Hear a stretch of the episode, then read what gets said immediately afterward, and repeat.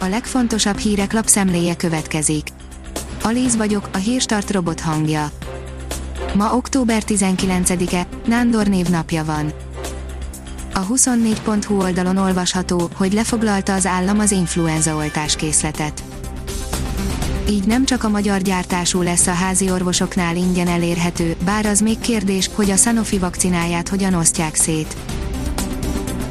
Operatív törzs korlátozás nélkül lehet Ausztriába utazni, írja a Demokrata. Megváltoztak a személyforgalmat érintő beutazási szabályok Ausztriába szombattól, mondta Kis Róbert. A magyar mezőgazdaság írja, minden idők egyik legsúlyosabb termékszennyezését követte el a gazda. 14 éves börtönbüntetést kapott az a brit jutenyésztő, aki fémszilánkokat rakott a Tesco által forgalmazott bébi ételekbe, majd pedig megzsarolta a vállalatot, hogy fizessen neki, s akkor elmondja, mely áruház mely termékeit választotta áldozatul. Az Agroinform írja, nem lesz karácsonyfa, végleg eltűnik a lucfenyő hazánkból.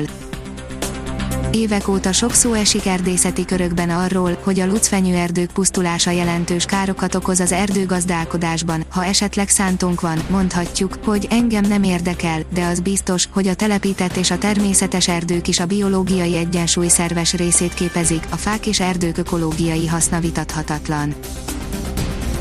A privát bankár szerint le kell rohanni Mexikót, Trump lesújtott a tábornokra.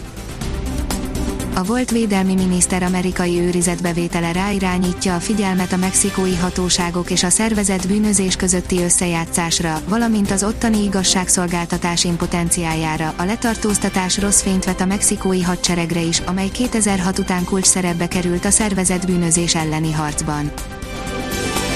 Munkavédelem, milliós bírságot is kaphatnak a cégek, írja az üzlet és utazás. Magyarországon gyakorlatilag minden cégnek kötelező tűz- és munkavédelmi eszközökkel rendelkeznie, a jogszabály ugyanakkor azt is kimondja, milyen gyakran kell azokat felülvizsgálni, karbantartani. A kitekintő oldalon olvasható, hogy koronavírus, hatalmas gondok vannak a román egészségügyben Romániában a súlyos állapotban lévő koronavírus fertőzöttek számára elkülönített kórházi helyek 75%-a betelt figyelmeztetett hétfőn Ludovic Orban miniszterelnök. Az Infosztárt oldalon olvasható, hogy koronavírus érdekes eredményt mutatnak a legfrissebb szennyvízadatok. Mint ismert, a szennyvízben kimutatható koncentráció alapján a következő 4-10 nap megbetegedés számának alakulására is lehet következtetni. A Barca vezetőedzője komoly fizikai csatára számít a Ferencváros ellen, írja az Eurosport. Ronald Koeman, az FC Barcelona vezetőedzője szerint csapatának nyugodtan kell futballoznia a Ferencváros elleni bajnokok ligája nyitányon. A Promoszöns oldalon olvasható, hogy az El Clásico egyelőre jobban érdekli a Barcelonát, mint a Fradi elleni BL meccs. A tekintélyes sport című sportnapilap hétfői számában ugyan nem a magyar bajnok elleni összecsapás van a középpontban. A Promoszöns oldalon olvasható, hogy három Barcelona játékos szembe ment társai döntésével.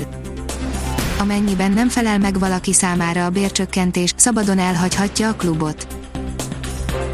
A kiderül írja, ködbe burkolóznak a reggelek Melegszik az idő, emellett azonban egyre nagyobb területen kell ködre készülni a hajnali, reggeli órákban, a hét közepétől már a délnyugati területek kivételével a legtöbb helyen köddel indul a nap. A Hírstart friss lapszemléjét hallotta. Ha még több hírt szeretne hallani, kérjük, látogassa meg a podcast.hírstart.hu oldalunkat, vagy keressen minket a Spotify csatornánkon az elhangzott hírek teljes terjedelemben elérhetőek weboldalunkon is. Köszönjük, hogy minket hallgatott!